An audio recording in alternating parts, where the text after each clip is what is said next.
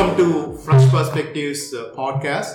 ఈరోజు చర్చా కార్యక్రమంలో భాగంగా భారతదేశంలో జేఎన్యూ మీద, జవహర్లాల్ నెహ్రూ యూనివర్సిటీ మీద జరుగుతున్న దాడి, దాని గురించి విశ్లేషణ, అలాగే జేఎన్యూలో కానీ భారతదేశంలో వివిధ విశ్వవిద్యాలయాల్లో విద్యార్థులు ఎందుకు ఉద్యమిస్తున్నారు, అలాగే అక్కడున్న టీచర్లు, ప్రొఫెసర్లు వాళ్ళు కూడా ఎందుకు ఉద్యమిస్తున్నారు, ఈ దాడుల వెనుక ఉన్న నేపథ్యం ఏంది, దీనికి వెనకాలన్న రాజకీయ శక్తులేంది, ఎందుకు ప్రభుత్వం ఒక యూనివర్సిటీని నడపడంలో ఎందుకు విఫలమవుతుంది అనే అంశం మీద మనం చర్చించుకుందాం. ఈ చర్చా కార్యక్రమంలో భాగంగా ఈరోజు మనతో ఆదిత్య రేలంగి, అలాగే రాయదాస్ మంతన, వెంకట్ జేకే, అలాగే కిరణ్ దాసరి వీళ్ళందరూ ఉన్నారు. అయితే దీన్ని మనం ఈ చర్చను మనం ప్రారంభిస్తూ విశ్వవిద్యాలయాల మీద, జవహర్లాల్ నెహ్రూ అటువంటి అత్యున్నతమైన విశ్వవిద్యాలయాల మీద, అలాగే జామియా మిలియా ఇస్లామియా, అలీగఢ్ యూనివర్సిటీ మీద దాడులు చేయడం ఎంతవరకు సమంజసం అనే అంశంతో మనం ఈ చర్చా కార్యక్రమాన్ని ప్రారంభిద్దాం. ముందుగా ఆదిత్య, విశ్వవిద్యాలయాల మీద దాడి ఎంతవరకు సమంజసం? సో నా అభిప్రాయంలో it's not okay to attack students, especially university స్టూడెంట్స్ని వెళ్ళి అటాక్ చేయడంలో I can see why it is happening. The reason it is happening is ఒక ప్రొటెస్ట్కి యూనివర్సిటీ అనేది ఒక హాట్ బెడ్గా ఉంటుంది. Especially CAA NRC protest start అయిన దగ్గర నుంచి ఇది ఒక లీడర్లెస్ ప్రొటెస్ట్ అయింది, రైట్?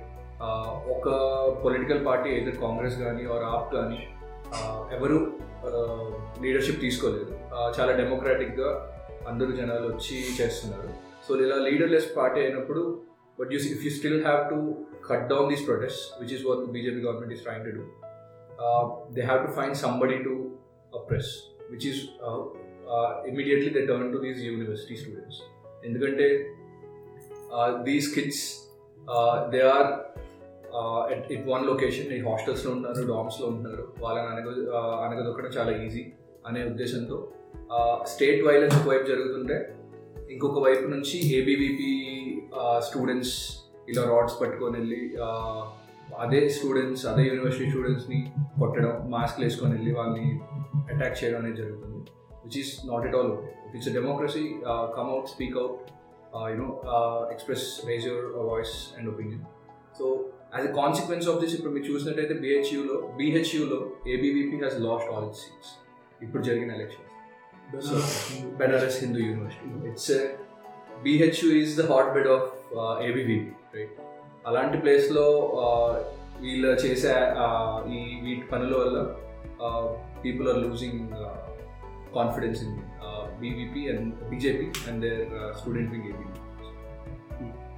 అంటే ఇప్పుడు ముఖ్యంగా నువ్వు ప్రస్తావించిన దానిలో ఒక లీడర్లెస్ ఉద్యమం, నాయకుడు లేని ఉద్యమంగా అన్నది. అంటే మనం ఒకవేళ ఈ ఉద్యమాన్ని కొంత విశ్లేషణ చేస్తే, ఇప్పుడు జేఎన్యూలో అక్కడ ఉండే స్టూడెంట్ యూనియన్ లీడర్షిప్ కానీ, ఆయిషా ఘోష్ కానీ, అక్కడ ఉన్నటువంటి general secretary ఐసా, right, democratic students federation, SFI, right, ఇలా కొన్ని విద్యార్థి సంఘాలు ఉన్నాయి, ఆ నాయకులు ఉన్నాయి, రైట్? అలాగే మన ఉస్మానియా యూనివర్సిటీలో కానీ, సెంట్రల్ యూనివర్సిటీ ఆఫ్ హైదరాబాద్లో కానీ, ఇక్కడ అంటే విద్యార్థి నాయకత్వం అయితే ఉంది. ఇంకొక విషయం ఏంటంటే, సరే రాజకీయ పార్టీలు దీన్ని ఎందుకు అంటే జనరల్గా భారతదేశంలో జరిగే ఏ పరిణామాలైనా ముఖ్యంగా మొదటగా స్పందించేది విద్యార్థులు, రైట్? అంటే విద్యార్థులకు ఉండే చైతన్యం అయి ఉండొచ్చు, ఐడియలిజం ఉండొచ్చు, రాజకీయ పార్టీలు కొంచెం మెల్లగా రావచ్చు. అయితే ఈ చర్చని కొనసాగిస్తూ రాయదాస్, ముఖ్యంగా ఈ జేఎన్యూ మీద జరిగిన దాడిలో దీని వెనకాల ఉన్న రాజకీయ శక్తులు ఎవరు, దీనికున్న రాజకీయ నేపథ్యం ఏంటి? సాజీ, ఇక్కడ రాజకీయ శక్తులు అంటే ఇట్స్ వెరీ క్లియర్. ఫస్ట్ ఈ మనం ఏదైతే ఈ పాడ్కాస్ట్ సబ్జెక్ట్ పెట్టామో, we should all condemn these brutal attacks. ఈ డెమోక్రాటిక్ సిస్టమ్స్లో పబ్లిక్ ఇన్స్టిట్యూషన్స్ను, కోర్ట్స్ను, పోలీస్ సిస్టమ్ని అండర్మైన్ చేసి అటాక్ చేయడం అనేది తప్పు. ఎన్ఆర్సీ పక్కన పెట్టు, సిఏఏ పక్కన పెట్టు, ఎవరైనా తప్పు చేస్తే There is a police, there is a court of law. ఈ రూలింగ్ పార్టీ ఈ మాబ్స్కు, ఈ మాఫియాకు సపోర్ట్ ఇచ్చేసి కంప్లీట్గా పబ్లిక్ ట్రస్ట్ను undermine. There are two things at stake. One, when a constitution of democracy failed to function, number one. And number two,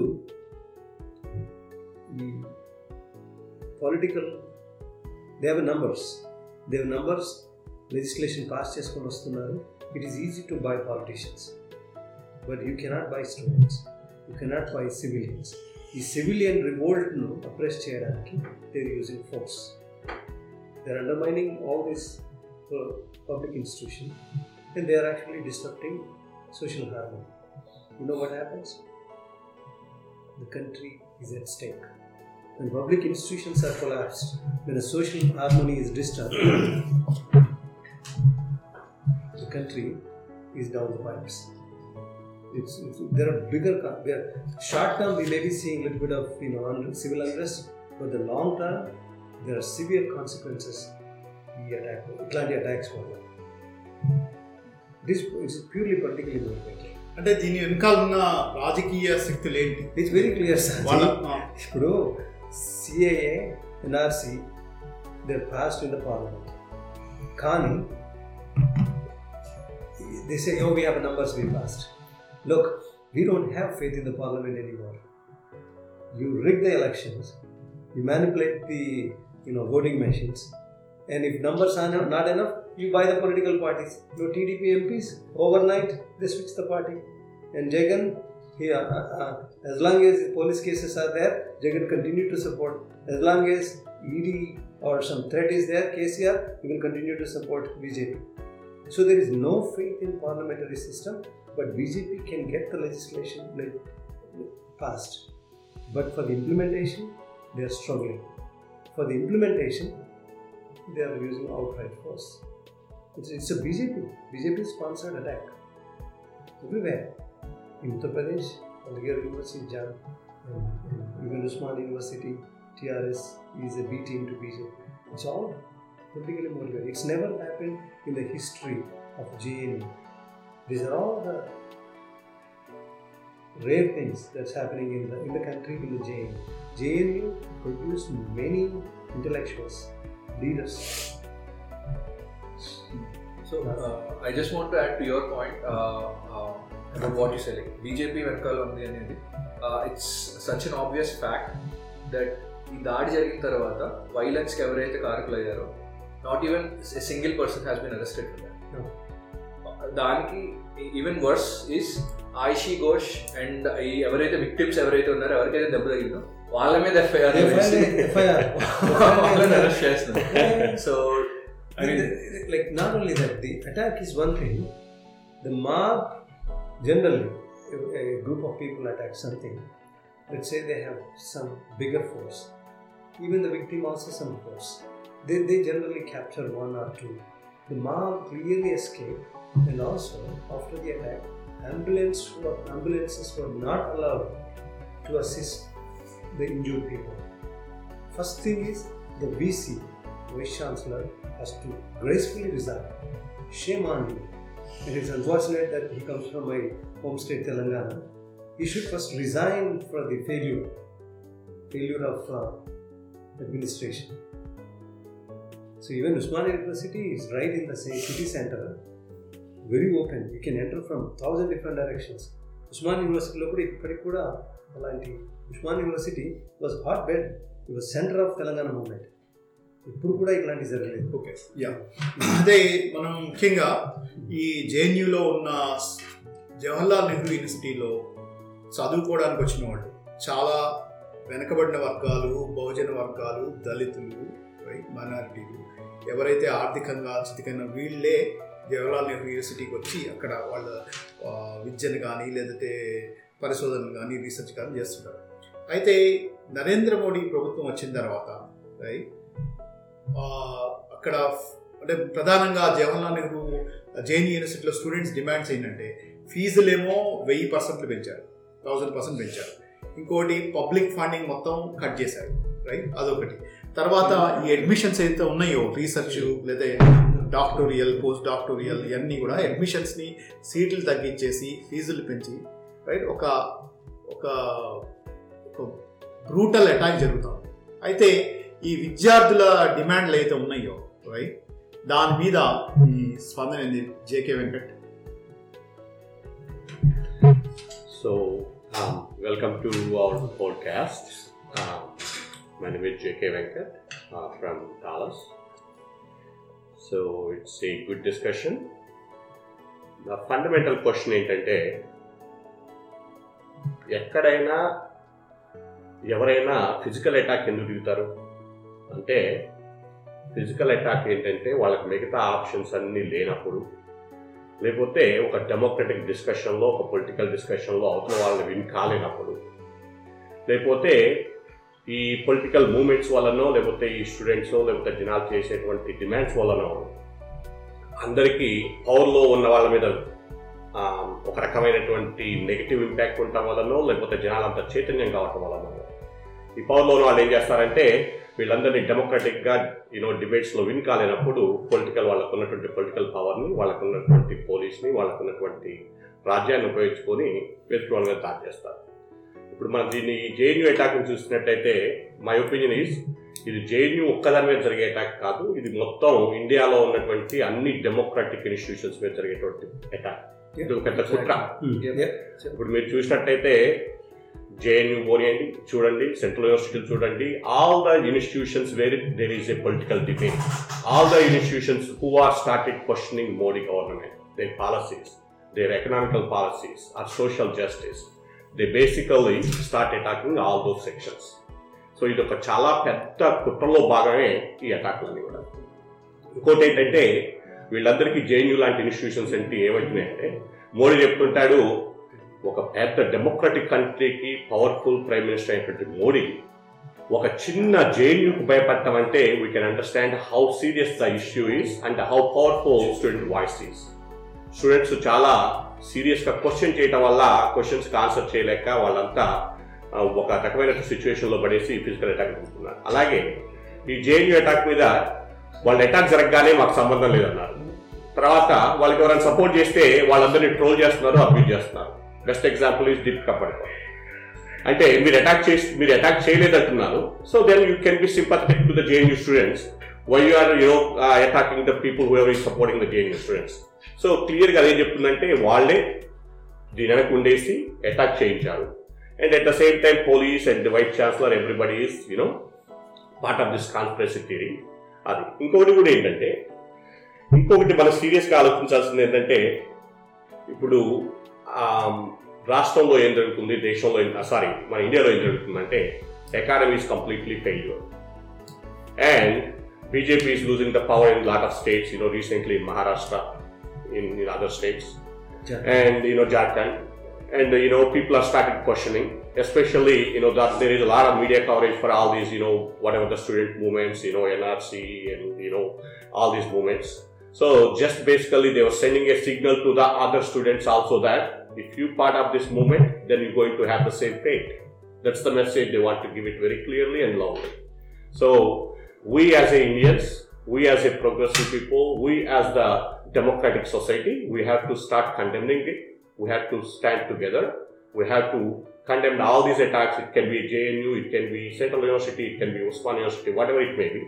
We have to all come together and start, stand together and condemn all these all these atrocities and attacks. Otherwise it can be today me, tomorrow you, day after tomorrow somebody else. So we have to, really stand together and we need to condemn all these attacks. ఒక point Saji అంటే మనం touch చేసాము, we need to emphasize this point. ఈ colonial rules కానీ, dictatorial rules కానీ, authoritative rules కానీ ఈ public వాయిస్ను సప్రెస్ చేయడానికి they use shock and all. Basically ముఖ్యంగా అయితే ఏబీవీపీ చాలా they attack and they talk. So this is their technique. Colonial rules కూడా they kill and they start the debate. So, JK చెప్పినట్లు fear ఒక రకమైన fear, ఓ మాకు ఎదురు లేదు. Look, BJP we tell it very clearly, I believe in a democratic system, I believe in an electoral process, we recognize your legitimacy, we have numbers, pass the legislation, but in a democratic way. Overnight floor loki la tiskaradu, it was very shocking. Jammu Kashmir bill discussionappudu cabinet ministers kuda telavaru, they go for a public survey, go for public opinion, you have numbers, we recognize your rule, but respect the constitution, respect the will of people. You are voted into power, you say that people voted for us, but you are killing the same people. అంటే ముఖ్యంగా ఈ JNU జరిగిన ఈ దాడిలో right జనవరి 5వ తారీఖున right 2020 సాయంత్రం జరిగిన ఈ దాడిలో ఢిల్లీ పోలీసుల పాత్ర ఏంది, లేదంటే కేంద్ర హోంమంత్రి పాత్ర ఏంది అనేది మనం ఒకసారి ఆలోచించాలి. ఎందుకంటే ఒక పక్కన అక్కడ లైట్లు తీసేసి ముసుగులు ధరించిన ఈ గుండాలు ఎవరైతే ఉన్నారో వాళ్ళు విద్యార్థుల మీద, మహిళల మీద, ప్రొఫెసర్ల మీద దాడులు చేస్తుంటే, అక్కడ Jawaharlal Nehru students union president Aishe Ghosh పోలీసులకి రైట్ ఒక రాతపూర్వకంగా రిటర్న్లో ఒక రిక్వెస్ట్ కూడా పంపింది 3 గంటలకు. అయితే పోలీసులు రైట్ ఆ బయట ఉండి ఒక సైలెంట్ స్పెక్టేటర్ రైట్ ఒక మౌన పాత్ర పోషిస్తున్నారు. అంటే పోలీసులు పౌరులకి, విద్యార్థులకి రక్షణ కల్పించాల్సిన బాధ్యత ఉందా? లేదు. అంటే రైట్ అక్కడ ఉండే రాజ్యంతో రైట్ మిలాఖత్ అయిపోయి రైట్ ఒక మాఫియా లాగా అయిపోయి రైట్ అక్కడ ఈ ఎవరైతే ఈ దుర్మార్గాలు చేసిన ముసుగు వీరులు ఎవరైతే ఉన్నారో రైట్ దాడులు చేస్తుంటే విద్యార్థుల మీద వాళ్ళకి పోలీసులు కాపలా కాస్తున్నారా అనే అంశం మీద రైట్ ఎన్డీటీవీ, తర్వాత ఇండియా టుడే, అలా కొన్ని పత్రికలు కూడా ఇన్వెస్టిగేటివ్ జర్నల్లో క్లియర్గా వచ్చింది. అయితే ఇక్కడ మనం ద కంప్లిసిటీ రైట్ ఈ బ్రుటాలిటీ ఏదైతే ఉందో దీనిలో స్టేట్ రోలు అలాగే పోలీసుల పాత్ర ఏందని కూడా ఆలోచించాలి. అంటే భారతదేశంలో ఒక ప్రజాస్వామిక రాజ్యం ఉందా? ప్రజలు ఎన్నుకున్నటువంటి ప్రజాస్వామిక పాలన జరుగుతుందా? లేదంటే ఒక ఫ్యాసిస్ట్ దుర్మార్గ పాలన జరుగుతుందా అనే సందేశం వస్తుంది.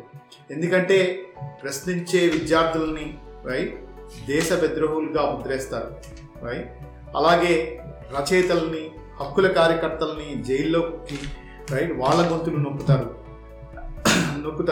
ప్రజాస్వామిక హక్కులన్నీ కాలు రాస్తున్నారు. అంటే ఇది మనం ఒక ఫ్యాసిస్టు రాజ్యానికి రైట్ మనం మళ్ళీ ఎప్పుడో 19వ శతాబ్దంలో రైట్ హిట్లర్ రైట్ 20th సెంచరీలో హిట్లర్ ముసోలిని చేసిన ఫ్యాసిస్టు పాలన మళ్ళా భారతదేశంలో పునరావృతం అవుతుందా అనే సందేశం కలుగుతుంది.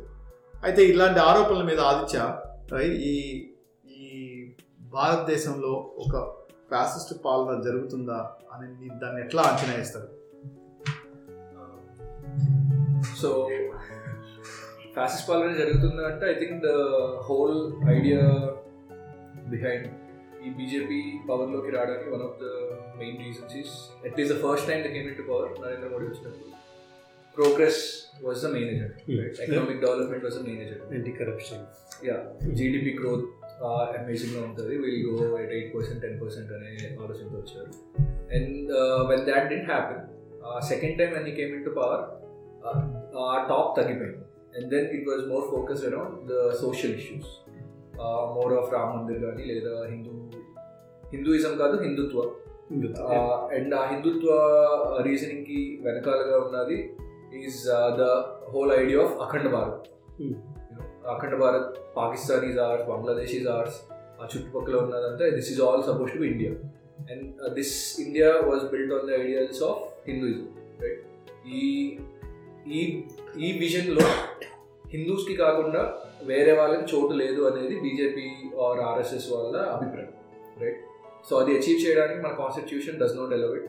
According to our constitution we are secular nation. Right, ఆ ఫ్యాబ్రిక్ని మీరు చేంజ్ చేయాలంటే you have to go back and change the constitution. Right, constitutional assembly 1952లో సెటప్ చేసిన ఈ గైడ్ లైన్స్ అన్ని, if you are breaking it down you have to go and reestablish new constitution. So దానిలో భాగంగా this the way I see this is all an effort towards that. ఇంత major ఇంత మెజారిటీతో people గెలిపించినప్పుడు they thought they have the power to do what ever they want to effect social change when the country was actually looking for economic change. Now ఆ power చూసుకొని they are able to pass article you know abrogate article 370 కానీ కశ్మీర్కి కానీ or try and pass CA and NRC జరుగుతుంది. Now that people are coming out and expressing their views that this is not what they want, this is not what they voted for. What they voted for is economic development. There is all this civil unrest and they are now showing their power even though in a democratic country, even though it's a democratic country, because our institutions are not strong. Delhi police is not strong. Delhi police is in a bind because even though it's state kindaki raadu, వాళ్ళు they are governed by the central government, so they are governed by that. ఇప్పుడు same thing you see across wherever you see violence with regards to CAA protest it's primarily in BJP rule states. ఇప్పుడు అస్సాంలో జరుగుతుంది protest, they are peaceful. మహారాష్ట్రలో protest జరుగుతుంది, they are peaceful. యూపీలో జరుగుతున్న protest they are not peaceful, they are violent. ఎక్కడ you go and see that the police themselves are raiding people's homes. They are breaking into their homes, looting cars. State sanctioned violence. We are very close to fascism, but it is up to us to stand up and fight back. And elections, go vote in your elections and say this is not okay for us. అంటే ముఖ్యంగా ఈ జవహర్లాల్ నెహ్రూ విశ్వవిద్యాలయం student union president అయిన ఆయిషా ఘోష్ మీద ఇనుపరాటలతోటి దాడి చేసి ఒక హత్యా ప్రయత్నం చేశారు. సరే, పత్రికలు టెలివిజన్ మీడియాల ప్రకారం అయితే ఆ సాక్ష్యాలతో అయితే దీనిలో ఏబీవీపీ, ఆర్ఎస్ఎస్, బజరంగ కార్యకర్తలకి రైట్ సంబంధాలు ఉన్నాయని ఆరోపణలు ఉన్నాయి. ఎందుకంటే పత్రికలు కొన్ని సాక్ష్యాధారాలు కూడా బయటపెట్టినాయి.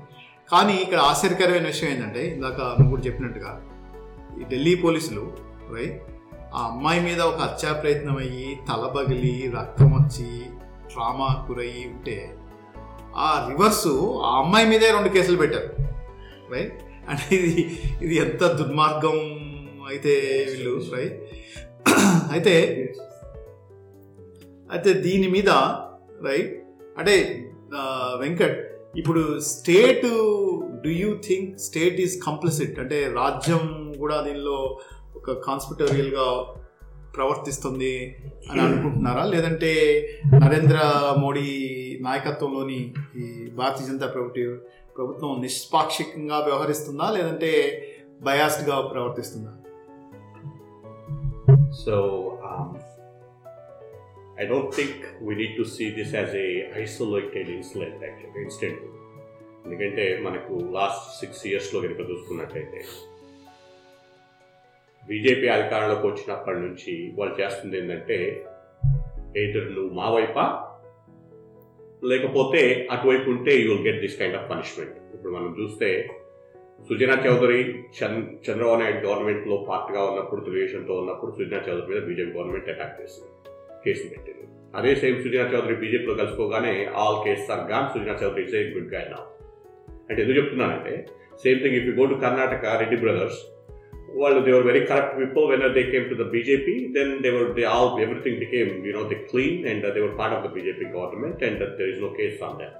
ఎందుకు చెప్తున్నానంటే వాళ్ళు పవర్ కోసం ఎంతకైనా ఏమైనా చేస్తామనేసి వాళ్ళు. ఇప్పుడు మీరు కర్ణాటక ఎలక్షన్స్ తీసుకున్నా, గోవా ఎలక్షన్స్ తీసుకున్నా, మీ ఈస్టర్న్ స్టేట్స్ ఎలక్షన్స్ తీసుకున్నా, వాళ్ళు they were going to any extreme to get the power or keep their power.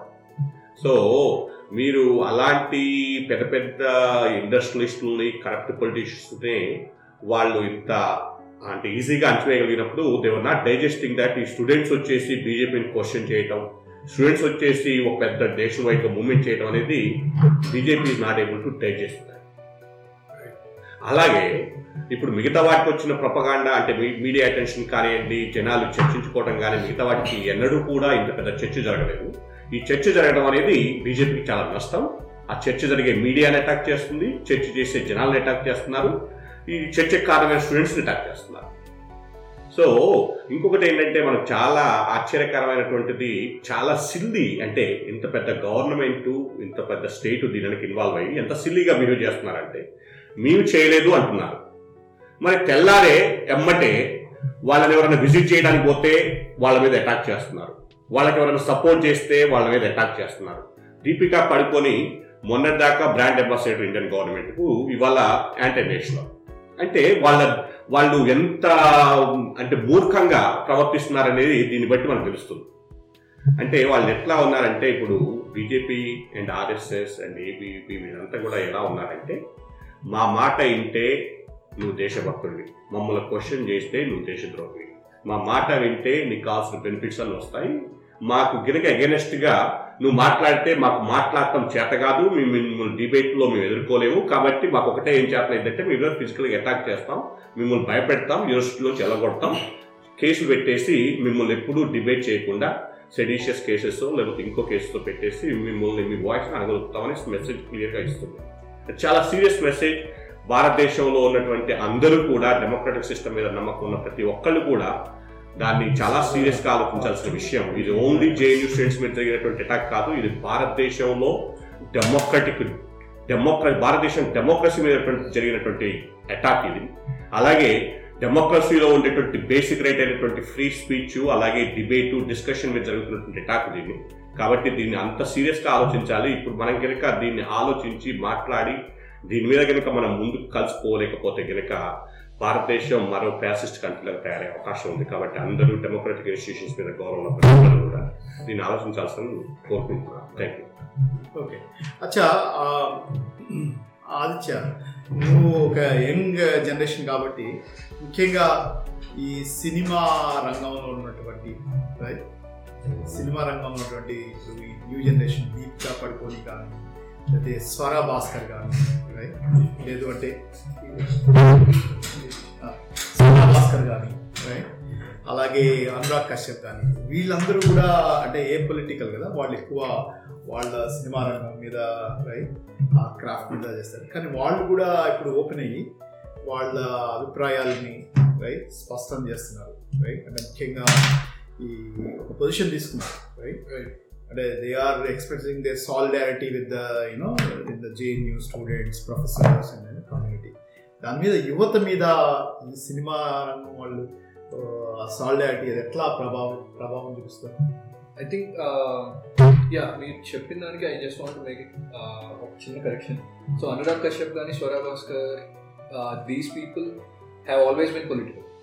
They came out every time. I mean, especially మీరు Anurag Kashyap movies చూసినట్టయితే కూడా you can see that he is very you can see that he is very political. Black Friday లాంటి మూవీతో he started out and they do come and speak out even when it was against Article 370 అయినా కానీ, ఇప్పుడు CRA, NRC అయినా వాళ్ళు వచ్చి మాట్లాడారు. What is surprising is the big or Anurag Kashyap, Swara Bhaskar are more of alternative cinema అని చెప్పుకోవచ్చు. Mainstream బాలీవుడ్ని రిప్రజెంట్ చేయడానికి వచ్చేటప్పుడు you talk about the Khans, right? Or ఇప్పుడు దీపికా పదుకొనే ఆర్ కత్రీనా కైఫ్ అలాంటి వాళ్ళు మెయిన్ స్ట్రీమ్ బాలీవుడ్ని రిప్రజెంట్ చేస్తారని అనుకోవచ్చు. For somebody like that to come out, Deepika Padukone లాంటి వాళ్ళకి to come out, especially when they have stakes, when they is a movie that is releasing, for her to come out is a brave act. At the same time, there are a lot of other big stars like Shah Rukh Khan, Salman Khan, Amitabh Bachchan. Veellandaru they have the opportunity to come speak out, you know, instead of towing the state propaganda. Even Akshay Kumar laanti vallu kuda they can come out and say talk to the young generation and, you know, raise their voice. కానీ because they are afraid of the fascist government, ఈ BJP government ఎలాంటి retaliation చూపిస్తుంది అనే భయం ఉండడం వల్ల they are not able to come out and speak. So young జనరేషన్ని reach out అవ్వాలి అంటే it helps, but young generation is also able to see that what hypocrites these people are when they don't speak up against their self interest. ఒక point sir ఒక point తీసుకొస్తున్నా. బేసికల్గా ఇప్పుడు ఈ point మనం ఖచ్చితంగా స్ట్రెస్ చేయాలి. India is a majority Hindu, it's for numbers, okay. It's not only BJP claim, by numbers we all agree, it's by numbers. మనం ఏం చేస్తామంటే ఒక గ్రూప్ పెద్ద ఉందనుకో, ఆ గ్రూప్ నేమ్ వస్తుంది, okay India is Hindu country because there are majority of people live there. Dubai name అంటారు Muslim country అంటారు, by numbers looking at. So BJP వచ్చి ఈ for hundreds of years Hindu nation, colony వాళ్ళు rule చేసినా హిందూ నేషనే, okay, రాజులు rule చేసినా హిందూ నేషనే. ఈ బీజేపీ వచ్చి ఆ హిందూయిజం ఎందుకు ఇచ్చారు మనకు? బీజేపీ ఏదైతే నేర్పుతుందో హిందూయిజం, ఇట్స్ ఎక్స్ట్రీమిజం. ఆ భారతదేశంలో ఇంత ఎక్స్ట్రీమిజం ఎప్పుడు లేదు. It's a tolerant country. మేము చిన్న ఉన్నప్పుడు నేను ఊళ్ళో పెరిగాను, మేము అందరూ ముస్లిం ఇది ఉంటాయి కదా పీరులు ఉంటాయి, వాళ్ళు చక్కెర పెడితే నేను కొబ్బరికాయలు పెడితే తినేది, రంజాన్ సెలబ్రేట్ చేసుకునేది, వాళ్ళు ఆల్ ఫెస్టివల్స్ హ్యాపీగా. క్రిస్టియన్స్ వచ్చి హిందూ టెంపుల్స్ హిందూ. సో ఇప్పుడు ఏదైతే ఈ బీజేపీకి ఒక అజెండా అంటూ లేదు. ఎందుకు లేదంటే ఫ్రీడమ్ ఫైట్లో లేదు, రీకన్స్ట్రక్షన్ డెవలప్మెంట్ ఆఫ్ కంట్రీలో లేదు. సో కంట్రీని జస్ట్ రిలీజన్ మీద మతం మీద పోలరైజ్ చేసి రూల్ చేయాలి. ఫైన్, ఓకే మీకు వచ్చినాయి నంబర్స్ వచ్చినాయి, రూల్ చేయండి అంతేగాని. నేను I'm going to stress 2 points on record. The public social harmony, the peace in the country is completely destroyed. Number one, it's gone. So it takes a lot of time to restore. ఒకళ్ళ మీద ఒకళ్ళ trust restore చేయాలంటే. Number 2, Constitution is completely undermined. Supreme Court knows clearly. ఈ CAA కానీ NRC కానీ ఇట్లాంటివి introduce చేయాలంటే it requires constitutional amendment and which is not easy. So they forcefully passing in the legislation ఈ fake numbers, pseudo numbers, buyout numbers, MPs ఎవరినైనా కొనేయచ్చు ఈరోజు. So ఈ 2 things I'm going to emphasize. ఒకటి public peace, social harmony completely disturb. Public institutions are complete. సాజీ అంటున్నాము police గవర్నమెంట్తో collaborate అయిందంటే, నాకు కొందరు మిత్రులు ఉన్నారు సీనియర్ లెవెల్లో, వాళ్ళు ఏమంటారంటే ముఖ్యమంత్రి కానీ ప్రధానమంత్రి కానీ ఫస్ట్ అధికారాలు రాగానే the first department they take control of his police department and the courts and the courts. So 3 things, okay. 3 things the governments, BJP, ఈరోజు బీజేపీ కావచ్చు, రేపు ఇంకా కాంగ్రెస్ కావచ్చు, ఎవరన్నా కావచ్చు, ఎప్పుడైతే పోలీస్ డిపార్ట్మెంట్స్, కోర్ట్స్, మీడియా అమ్ముడు పోతుందో, universities will continue to play as a political opposition. ఈరోజు వాళ్ళు జేఎన్యూలను కొట్టచ్చు, వాళ్ళను నేను ఏదైనా హాని చేయొచ్చు, స్టూడెంట్స్ మాత్రం ఎప్పుడు ఆగరు, ఈ ఉద్యమాలను ఎవరు ఆపలేరు. They played a role in freedom movement, they played a role in even recent Telangana movement. Usmania student లేకుండా అసలు తెలంగాణ రాకపోతుంది, ఖచ్చితంగా చెప్తాను నేను ఆన్ రికార్డ్. కేసీఆర్ కాదు ఇంకెవరైనా రాకపోతుండే ఉస్మానియా. సో అందుకే సాజీ ఎప్పుడైతే ఈ 3 institutions media, courts, police system surrender అయిపోతుందో గవర్నమెంట్, ఆ దేశాన్ని ఎవరు కాపాడలేదు. అంటే సరే నువ్వు చెప్పినట్టుగా భారతదేశ స్వాతంత్రంలో వాళ్ళ పాత్ర ఉందా లేదా లేకపోయినా కానీ వాళ్ళ చేతుల్లో ఇప్పుడు పొలిటికల్ పవర్ అయితే ఉంది, స్టేట్ మిషనరీ అయితే ఉంది. ఎందుకంటే కేంద్ర హోంమంత్రి అమిత్ షా మధ్యన ఒక మీటింగ్లో మాట్లాడుతూ ఒక మాట అన్నాడు, మీ అపోజిషన్ పార్టీలు అందరూ కట్టగట్టిన మీరు ఏం బీకలేరు, మమ్మల్ని ఒక ఇంచు కూడా అడగలేరు అని అన్నాడు.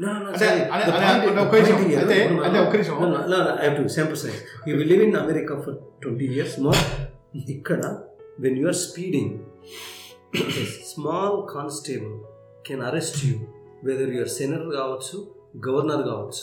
We remember like Connecticut governor drunk and driving lo jail ki velipoyadu. So India police power is taken away. Police power is a mercenary power. సరే, కాకపోతే ఇప్పుడు అమిత్ షా అన్నది ఏంటంటే మీటింగ్లో, మీ ప్రతిపక్ష పార్టీలన్నీ కట్టగట్టుకున్నా మీరు మమ్మల్ని ఏం బీకలేరు ఒక ఇంచు కూడా అన్నాడు. కానీ దాన్ని అంటే బేసిక్గా విద్యార్థి ఉద్యమాలు, ప్రజా ఉద్యమాలు, వీటన్నిటినీ వాళ్ళు ఖాతరు చేసే స్థాయిలో లేరు. కానీ దీన్ని మనం ఒక క్రిటికల్ క్వశ్చన్గా తీసుకుంటే రైట్ అంటే రాజకీయ పార్టీలు కానీ ప్రజా సంఘాలు కానీ ఉన్న పరిస్థితుల్లో దీనికి ఒక పొలిటికల్ సొల్యూషన్ ఏంటి అంటే, హౌ డు యూ అంటే ఈ ఫ్యాసిస్టు పాలనని అడ్డుకోవడం, ప్రజాస్వామిక హక్కులను కాపాడుకోవడంలో రైట్ అంటే రాజకీయ పార్టీల పాత్ర ఏంది? That was my question. No, I'm teasing, okay. So, ఒకటే దీనికి సొల్యూషన్ ఏంటంటే డెమోక్రటిక్ ఇన్స్టిట్యూషన్స్ మీద నమ్మకం ఉన్నవాళ్ళు, ఇండియన్ డెమోక్రసీ ఇంకా స్ట్రాంగ్గా ఉండాలనుకునే వాళ్ళందరూ కూడా, ఆల్ ఇండియన్స్ అందరూ కూడా యునైటెడ్గా ఇప్పుడు ఇండియాలో జరిగేటువంటి శాఖల మీద కానివ్వండి, లేకపోతే డెమోక్రటిక్ ఇన్స్టిట్యూషన్స్ని వీకెన్ చేసేటువంటి ప్రయత్నాల మీద, వీటన్నిటి మీద కూడా చాలా సంఘటితంగా యునైటెడ్గా అందరూ కూడా వాయిస్ రైజ్ చేసేయాల్సిన అవసరం ఉంది. అదొక్కటే solution. Irrespective of political affiliations, ఏ పొలిటికల్ పార్టీలనే కావచ్చు, అందరూ కూడా ఎవరైతే మన ఇన్స్టిట్యూషన్స్ని కాపాడుకోవాలి, మన డెమోక్రసీని కాపాడుకోవాలనే వాళ్ళందరూ కూడా ఈ పాలసీస్కి అగెన్స్ట్గా ఫైట్ చేసిన ఒకటే ఆల్టర్నేటివ్ సొల్యూషన్. సరే రాయదాస్, ఈ సమస్యకి ఇప్పుడున్న రైట్ ఈ యూనివర్సిటీల మీద జరుగుతున్న దాడులకు కానీ, లేకపోతే అమిత్ షా అన్న కామెంట్ మీద కానీ రైట్ రాజకీయ పార్టీల పాత్ర ఏంటి, తక్షణ కర్తవ్యం వాళ్ళు ఏం చేయాలి? Yes yes it's real good question. ఇప్పుడు సాజీ మన ఫ్రీడమ్ మూమెంట్లో కాలనీ ఈ బ్రిటిష్ గవర్నమెంట్తో ఫైట్ చేసేటప్పుడు కూడా మనకు కొన్ని రైట్స్ ఉండే, సత్యాగ్రహం చేసుకోవచ్చు, ఓకే పీస్ఫుల్ డెమాన్స్ట్రేషన్ చేసుకోవచ్చు. ఒకవేళ ఆ కాలనీ వాళ్ళు కూడా ఇట్లనే ఫోర్స్ఫుల్గా బ్రూటల్గా ఉంటే మనకు గాంధీ అనే లీడర్ ఉండబోతుండే, సర్దార్ వల్లభాయ్ పటేల్ అనే లీడర్ ఉండబోతుండే, జవహర్లాల్ నెహ్రూ ఉండబోతుండే. కాలనీస్ వాళ్ళకు కూడా హ్యుమానిటీ మీద రెస్పెక్ట్ ఉండే. ఇవి okay, it's slavery is a slavery, బానిసత్వం. కానీ దే యాక్టెడ్ యాజ్ హ్యూమన్స్.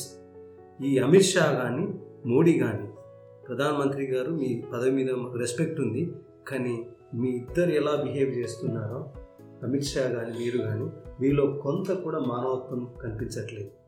ఒక మనుషులుగా యాక్ట్ చేయండి, నెంబర్ 1. నెంబర్ 2 వచ్చేసి ఇండియాలో దీనికి సొల్యూషన్ ఏంటంటే, భారతదేశంలో పొలిటికల్గా ఉంది 2 సైడ్లు, ఒకటి బీజేపీ, ఇంకోటి నాన్ బీజేపీ. వాళ్ళు ఎంత స్మార్ట్గా పోలరైజ్ చేశారంటే, ఒకటి సూడో నేషనలిజం, సూడో ఈ కంట్రీలో ఉన్న 20 సంవత్సరాలపై లోకల్గా ఉన్నోడి కంటే ఎక్కువ బాధ ఉంటుంది, దేశం ఎట్లా అయిపోతుంది, అప్పుడప్పుడు కన్నీళ్ళు వస్తాయి, ఓకేనా. వీఆర్ పేట్రియట్, వీఆర్ నేషనలిస్ట్ అంటే బీజేపీ నేర్పాల మనకు. నేషనలిజం అంటే SFI, PDSU, NSUI, we are all nationalists. Only ABVP, no listen, only ABVP nationalists, PDSU, SFI, ASFI, NSUI, they are all nationalists. Correct. That's one point. Second point, let me finish. The political solution is, they are using 2 things. Pseudo-nationalism. I am saying, we are also nationalists.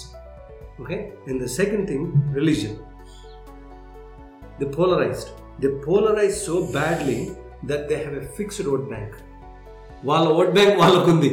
BJP, this is my vote bank based on my fake religion, based on my extremist religion, and based on pseudo nationalism. And emotundi remaining non-BJP. Non-BJP vote bank anta cannibalize aitundi. Non-BJP vote bank anta scatter అయిపోతుంది. 20 political parties. The solution, whatever it is, whether it's local elections గానీ, municipal elections గానీ, recently Nagpur elections లోపల BJP wiped out. In fact, ఇంకా ఎక్కువ numbers వస్తుండే కాంగ్రెస్కు, శివసేనకు, but అది లోకల్ ఒక party, they took away 14%. BJP was miserably lost. ఛత్తీస్గఢ్లో బీజేపీ లాస్. ఎప్పుడు ఒకటే the solution, political solution is non BJP parties అన్నిటినీ యునైట్ కావాలి. Whatever agreements you make, the only way to defeat a party which is fascist, మతం పేరు మీద, కులం పేరు మీద, ఒక సూడో నేషనలిజం మీద దేశాన్ని ముక్కలు ముక్కలు చేస్తున్న పార్టీని డిఫీట్ చేయాలంటే మిగతా వాళ్ళంతా ఏకం కావాలి. అప్పుడే బీజేపీకి చెక్ పెట్టచ్చు. ఉత్తరప్రదేశ్లో ఎస్పీ, బీఎస్పీ, కాంగ్రెస్ పార్టీ ఈ ముగ్గురు ఒక్క దగ్గర పోటీ చేయకుంటే you will never defeat BJP. అంటే ఇప్పుడు అదిగా ఇప్పుడు నేను అడిగింది పొలిటికల్ సొల్యూషన్. నువ్వు ఓట్లు, ఎన్నికలు, పార్టీల అలయన్స్ మాట్లాడుతున్నావు. ఇది it's another ball game right. ఎందుకంటే కేంద్రంలో అయితే రైట్ మన 4 సంవత్సరాలకైతే ఎలక్షన్ అయితే లేదు, మనకి అబ్సల్యూట్ మెజారిటీ ఉంది.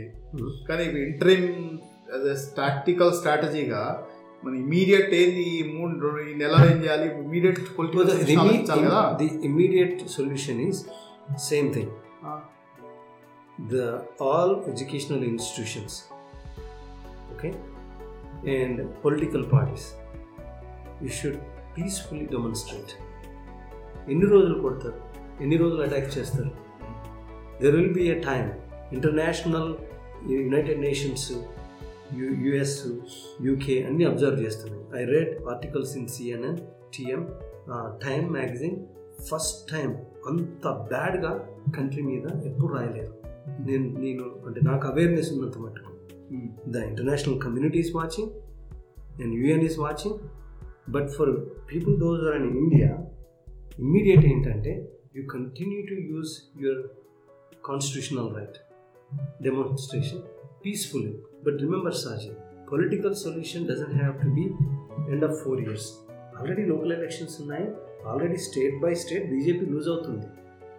అంటే ఇప్పుడు ఓకే ఎన్నికలు అది డిబేటబుల్ సబ్జెక్ట్ అనుకో, కాకపోతే ఒక పక్కన విశ్వవిద్యాలయాల మీద దాడులు చేసి రైట్. అంటే ఇప్పుడు గాంధీ ఉన్నాడు, గాంధీ ఆయన సిద్ధాంతాలు, అహింస, స్వాతంత్రం అని చెప్పిన పాత్ర, వాటన్నిటిని మనం గౌరవిస్తాం రైట్, చేస్తాం. కాకపోతే ఒక పక్కన స్టేట్ టెర్రర్ జరుగుతూ ఉంది రైట్. అక్కడ పోలీసులు సర్కారీ గుండాల్లాగా రైట్, వాళ్ళ చేతిలో తుపాకులు ఉన్నాయి, లాఠీలు ఉన్నాయి రైట్, వాళ్ళు దాడులు చేస్తున్నారు. మన జామియా మిలియా మీద దాడి చేశారు రైట్. లైబ్రరీలో కూడా లాఠీ చార్జ్ చేసి బాష్పవాయువు ప్రయోగించారు. ఇప్పుడు ఈ జేఎన్యూ విషయంలో కూడా రైట్, అగైన్ ఇక్కడ ఈ మన ఏబీవీపీ, ఆర్ఎస్ఎస్ ఈ కార్యకర్తలు ఎవరున్నారో వాళ్ళు గుండాల్లాగా ప్రవర్తిస్తూ వాళ్ళు దాడులు చేస్తుంటే వాళ్ళకి కాపలా కాశారు. అయితే ఈ పీస్, శాంతియుతం, ఒక చెంప మీద కొడితే ఇంకో చెంప మీద చూపెట్టడం అవన్నీ కాగితాల మీద బాగానే ఉంటాయి. కానీ ప్రశ్న ఏంటంటే ఈ student, do they have a right for resistance, do they have to defend themselves right. ఎందుకంటే అది అంటే ఒక పక్కన వాళ్ళ మీద ఒక స్టేట్ టెర్రర్ జరుగుతున్న ఈ నేపథ్యంలో రైట్, స్టేట్ టెర్రర్ అంటే తెలుగులో చెప్పుకోవాలంటే ఒక రాజ్యహింస, స్టేట్ వైలెన్స్ జరుగుతున్న నేపథ్యంలో విద్యార్థులకి వాళ్ళని వాళ్ళు కాపాడుకునే హక్కు ఉంటుందా, వాళ్ళని వాళ్ళని డిఫెండ్ చేసుకునే హక్కు ఉంటుందా? They have to right grow as a students resistance and people resistance movement కావాల్సిన అవసరం ఉన్నదా లేదా?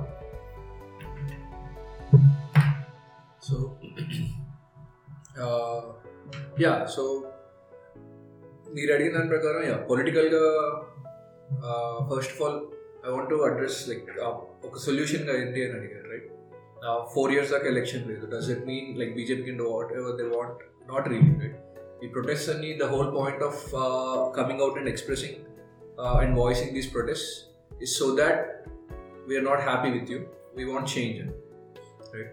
And the more and more people come out and do this and voice their opinion and talk about it and spread the word, BJP మీద or government మీద అంత pressure పెరుగుతుంది Narendra Modi. Because they are not, it's not just them, it's ఎక్స్టర్నల్గా pressure పడుతుంది వేరే countries నుంచి వచ్చి how they perceive అనేది. వాటన్నిటి వల్ల they are going to make changes to it. So that's the whole idea behind protest. So ఈ ప్రొటెస్ట్ని చేయడానికి we do have the freedom of speech right, we have the freedom of expression, freedom of speech. It's basic, our fundamental rights lo idu kuda okati undi. So I think students have to do, I mean ఇలా non వైలెంట్గా protest చేయాలి అని అంటున్నారు.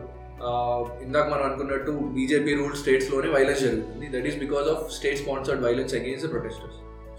So అలా జరిగినప్పుడు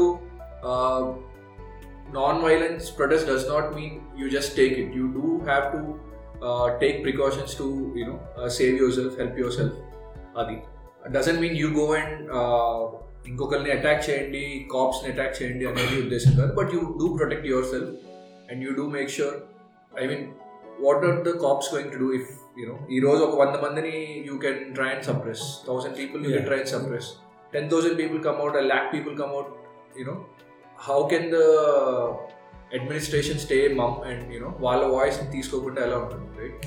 you are not even dealing with, ఇప్పుడు Jammu and కాశ్మీర్లో అంటే you deploy army and you know you internet shut downs లాంటివి చేసి you are completely killing that.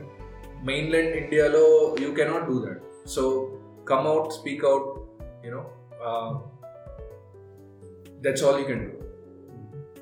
So Venkat, so do the students have a right to defend themselves in the form of resistance or not? ఎందుకంటే ప్రశ్న ఎందుకు వచ్చిందంటే, ఇప్పుడు జేఎన్యూలో దాదాపు 8,000-10,000 విద్యార్థులు ఉంటారు.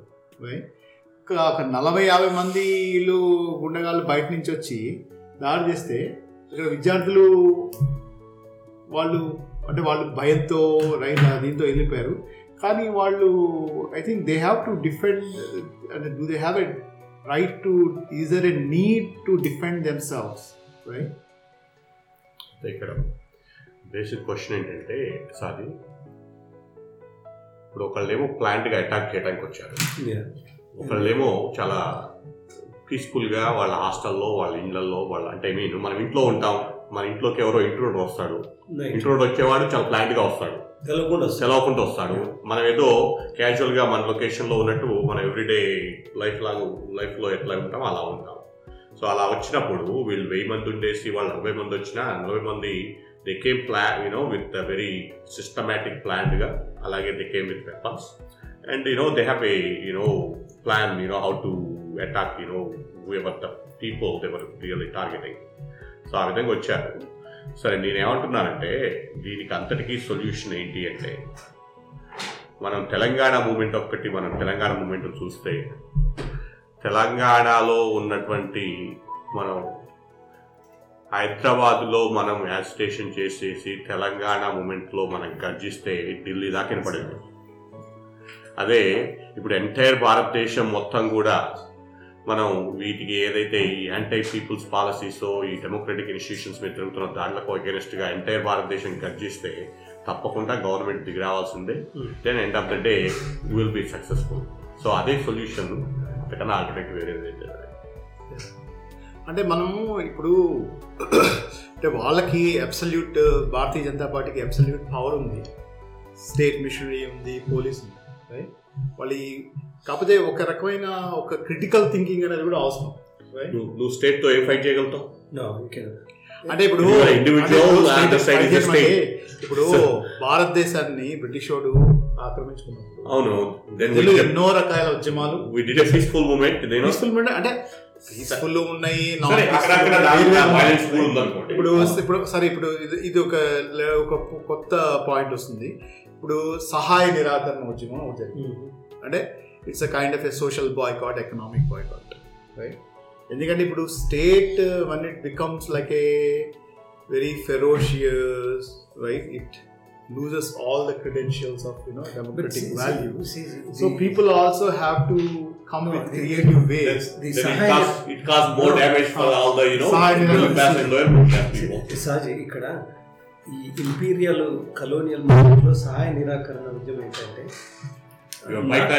you are boycotting their services, okay? their services okay, their service and they are British, the British foreign goods, not paying taxes, not buying foreign goods. ikkada mana country ipudu evudaithe pedodu oka roju kooli kelaledu panjeyaledu anto vaadi pastu ravalsi vastundi, vaadiki tinadaniki tindi undadu, okay? vaadi pillalaku pettaledu, veedu pani mani chesi em cheyali cheppu. At least students, okay, students they are taking risk, they are going onto the roads, they are shedding their blood, by, you know, because of this forced mafia and the brutal governments. ఈ పేదోడు 5 రోజులు పని పని చేసి ఆడే చేస్తాడు. ఇప్పుడు ట్యాక్సులు బంద్ చేస్తే ట్యాక్సులు కనుక బంద్ చేస్తే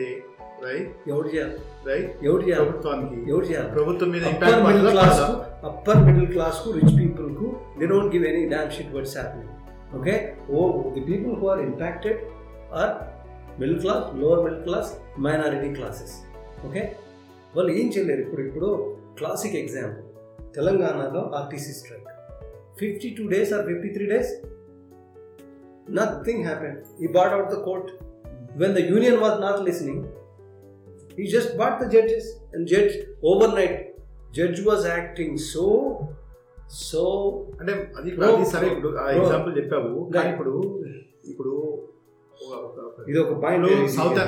సౌత్ ఆఫ్రికాలో ఈ అపార్థైడ్ రెజీమ్ ఏదైతే వచ్చిందో, అపార్థైడ్ రెజీమ్ ఒక స్వభావాన్ని మనం ఒకసారి విశ్లేషణ చేస్తే సంక్షిప్తంగా, రైట్, ఒక రేసిస్ట్ డిస్క్రిమినేషన్ పాలసీని పెట్టారు. రైట్, అంటే తెల్లోళ్ళు ఒక చోటు ఉండాలి, రైట్, ఇవన్నీ ఇప్పుడు ఇట్లా పెట్టారు. అంటే సౌత్ ఆఫ్రికన్ ఎగ్జాంపుల్లో, రైట్, ఈ ఎకనామిక్ బాయ్కాట్ అనేది చాలా సక్సెస్ఫుల్గా పనిచేసింది. ఎందుకంటే వాళ్ళ ఇప్పుడు సౌత్ ఆఫ్రికాకి ఫారెన్ క్యాపిటల్ మొత్తం ఆగిపోవడం, ఇన్వెస్ట్మెంట్లు ఆగిపోవడం, స్పోర్ట్స్లో కల్చరల్గా ఇలా బాయ్కాట్ అయ్యేసరికి it's brought down to its knees.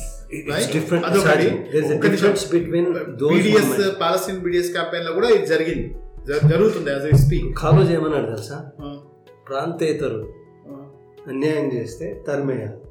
ఏం చేసాం, బ్రిటిష్ వాళ్ళని తరిమేసినాం. ప్రాంతం వాడే అన్యాయం చేసినారు. ఓకే, మనకు ఇన్జస్టిస్ ఎవరి వల్ల అవుతుంది, లోకల్ గవర్నమెంట్స్ వల్ల అవుతుంది. వాళ్ళని ఎలక్షన్లో పాతి పెట్టాలి. That's only the solution. ఇప్పుడు look at the India map, last ఇయర్కి ఇప్పటికీ BJP actually losing in electoral maps. Wait, they are going to lose in in bigger. ఇప్పుడు ఇమీడియట్ సొల్యూషన్ వచ్చేసి స్టూడెంట్స్ కానీ even opposition party continue to demonstrate.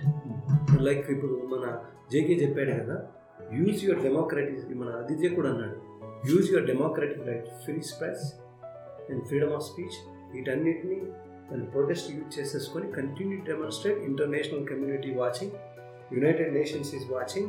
ఈ CIA కానీ NRC కానీ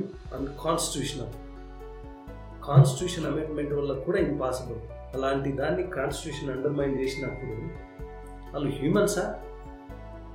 when I look at seriously, I know this is too personal for Amit Shah, when I look at Amit Shah, వాడు మనిషిలా కూడా అనిపించాడు నాకు. వాడు చేసే పనులకు, హిస్ బిహేవియర్, హిస్ లాంగ్వేజ్కు వాడు ఒక రాక్షసులాగా అనిపిస్తాడు. Is he worth of ruling in India as a home minister? It's just revenge. He was in జైల్లో 103 days ఉన్నాడు. చిదంబరంను 104 రోజులు పెట్టాడు. It's all revenge politics. అది అయితే ఆదిత్య జస్ట్ ఫ్యూ మినిట్స్లో చేసేద్దాము. అంటే ఈ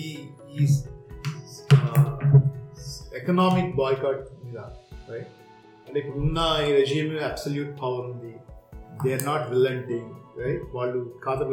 దీని మీద నీ అభిప్రాయం ఏంటి? So economic boycott ante I mean, who are we going to boycott, right? Government agencies, taxes, right, whatever government ane survive ayyedi adi tax revenue, right, real daggara pannal rupamlo, services charges rupamlo, taxes lepote how the government institutions are going to run. Okay, so yeah, I think I get what you're saying, but I don't think that's possible for us to do it, right? India by itself, yeah. Majority is, you know, unorganized sector, right? Like business runs on unorganized sector, and it's been known that not a lot of Indian citizens pay taxes, right?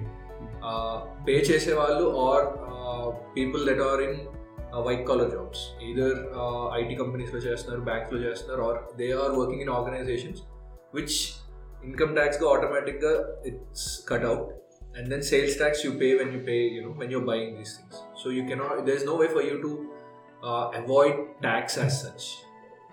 Already deficit lo run out, the government will run. So if you're I think when you talk about that, it's kind of like cancel culture where you say, okay, నాకు వీళ్ళు నచ్చలేదు కాబట్టి నేను వీళ్ళ movie చూడను అని చెప్పి, which is what is happening to Deepika Padukone right now, right? Since she came out and spoke up, they're saying, okay, we won't watch a film. When it's internal strife, civil struggle అయినప్పుడు I don't think it's possible for you to do ఇలా non-cooperation movements లాంటి. It was possible against British ki against ki enduku jarigindante there was an outsider, we were trying to avoid foreign goods ni gaani vaala services ni gaani aapadaniki, but I don't see that as a viable alternative. So దీని మీద okay సరే అయితే okay అయితే I think almost 1 hour అయినట్టుంది కదా, సరే ముగించేద్దాం. అంటే ముఖ్యంగా నసీమ్ మాట్లాడదు ఒక 2 minutes ఒక్క నిమిషము నసీమ్ నసీమ్ ఒక్క నిమిషం. అంటే ఈ రోజు చర్చలో మనం మాట్లాడుతుంది జేఎన్యూ విశ్వవిద్యాలయం మీద జరిగిన దాడి నేపథ్యంలో దీని వెనకాల ఉన్న రాజకీయ నేపథ్యం ఏంటి, వీళ్ళ లక్ష్యం ఏంటి, అలాగే ఒక పౌర సమాజం దీని మీద ఎట్లా స్పందించాలి, లేదా మనం ఇండియన్ అమెరికన్స్ ఎట్లా స్పందించాలి, నీ అభిప్రాయం తెలియదు. అంటే ఇప్పుడు ప్రస్తుతం బీజేపీ గవర్నమెంట్ ఏంటంటే ఇప్పుడు చాలా సంవత్సరాల ఫైట్ తర్వాత ఇప్పుడు వాళ్ళ సిద్ధాంతాలకు అనుగుణంగా వాళ్ళ ఐడియాలజీకి అనుగుణంగా ఒక ప్రభుత్వం ఏర్పడింది. మళ్ళీ ఒక 5 సంవత్సరాల తర్వాత మళ్ళీ గెలిచారు కాబట్టి ఇప్పుడు వాళ్ళ ఐడియాలజీకి తగ్గట్టుగా భారతదేశ రాజ్యాంగాన్ని కానివ్వండి, విధానాన్ని కానివ్వండి, ప్రాధాన్యాన్ని కానివ్వండి, లేకపోతే భారతదేశం ఎలా గుర్తించబడాలి అన్న దాని మీద వాళ్ళ ఆత్రం వాళ్ళ ఆదుర్ద ఏంటంటే వాటన్నింటించి ఇప్పుడు ఈ కొత్త చట్టాలని అంటే ఇప్పుడు మత ప్రాతిపదికను తీసుకురావడం, అంటే ఇప్పుడు ఈ సిఏఏ చట్టం కానివ్వండి, లేకపోతే ఎన్ఆర్సీని దేశవ్యాప్తంగా ఇచ్చేస్తామని ఒక రకమైనటువంటి సందేశం, ఒక రకమైనటువంటి భారత ముస్లింలు కానివ్వండి మిగతా వర్గాలని వాళ్ళ వాళ్ళ వాళ్ళ మనుగడని ప్రశ్నించే విధంగా ఒక రకమైన సందేశం ఇవ్వడము, ఇవన్నీ కూడా ఏంటంటే వాళ్ళ ఒక రకమైనటువంటి అంటే భారతదేశాన్ని హిందుత్వ దేశంగా, హిందూ రాజ్యంగా ప్రకటించబడాలి, గుర్తించబడాలి అన్న ఒక గ్లోబల్ అంటే బేసికలీ ఒక కాంప్రహెన్సివ్ ప్లాన్ ప్రకారం చేస్తున్నారు.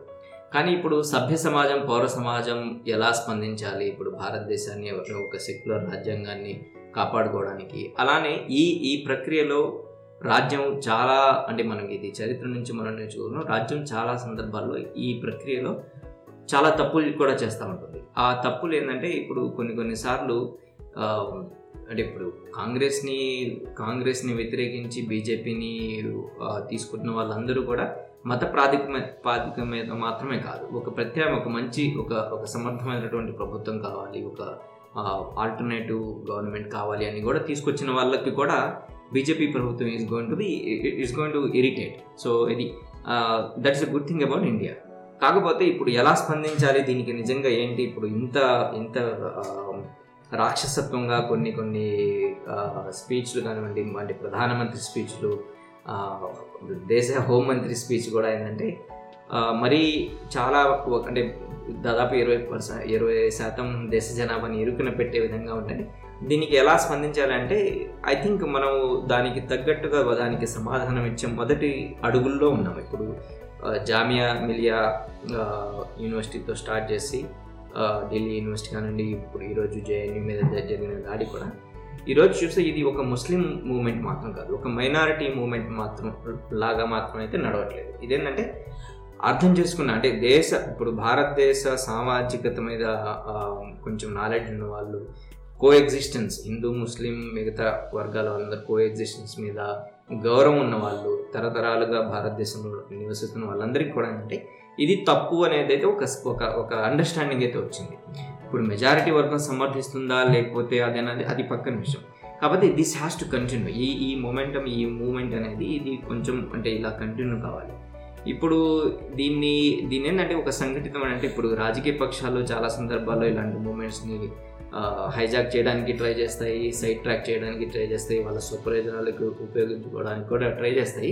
కానీ ఏంటంటే పౌర సమాజం we have to as a continue. ఇప్పుడు మీరు సౌత్ ఆఫ్రికా ఎగ్జాంపుల్ ఇచ్చారు, ఈవెన్ ఇక్కడ ఇప్పుడు అమెరికాలో మార్టిన్ లూథర్ కింగ్ ఎగ్జాంపుల్ తీసుకుని కూడా ఐ థింక్ ఈ పర్టికులర్ ఇష్యూస్ మీద కన్సర్న్ ఉన్న వాళ్ళం ఏం చేయాల్సిందంటే మొట్టమొదటి బాధ్యత ఏంటంటే we need to create awareness and build bonding. We need to bring more shoulders into this. That is the only way where అంటే ఇప్పుడు ఏంటంటే ఒక మెజారిటీ ఉద్యమంగా కనుక స్టార్ట్ అయితే అప్పుడు ప్రభుత్వం ఇదేంటంటే ఇప్పుడు ఎంత నిరంకుశత్వం ఉన్నా కూడా we have to still follow a democracy. Even BJP కూడా they will not try to lose. And I don't think BJP is that foolish to put entire credibility at their stake. ఎందుకంటే ఇప్పుడు almost 2014 versus 2019 and 2019 to 2023 it's going to be different game for them. So వాళ్ళు ఏంటంటే next ఎలక్షన్స్కి మళ్ళీ ఒక strong కంటెండర్గా ఉండాలి అంటే ఇప్పుడు Babri is out of tick అంటే out of scope. So Ram Mandir అనేది ఇప్పుడు జనాల్ని కొంచెం అంటే హిందూ సానుభూతి తీసుకోవడానికి ఒక ఇష్యూ లేదు.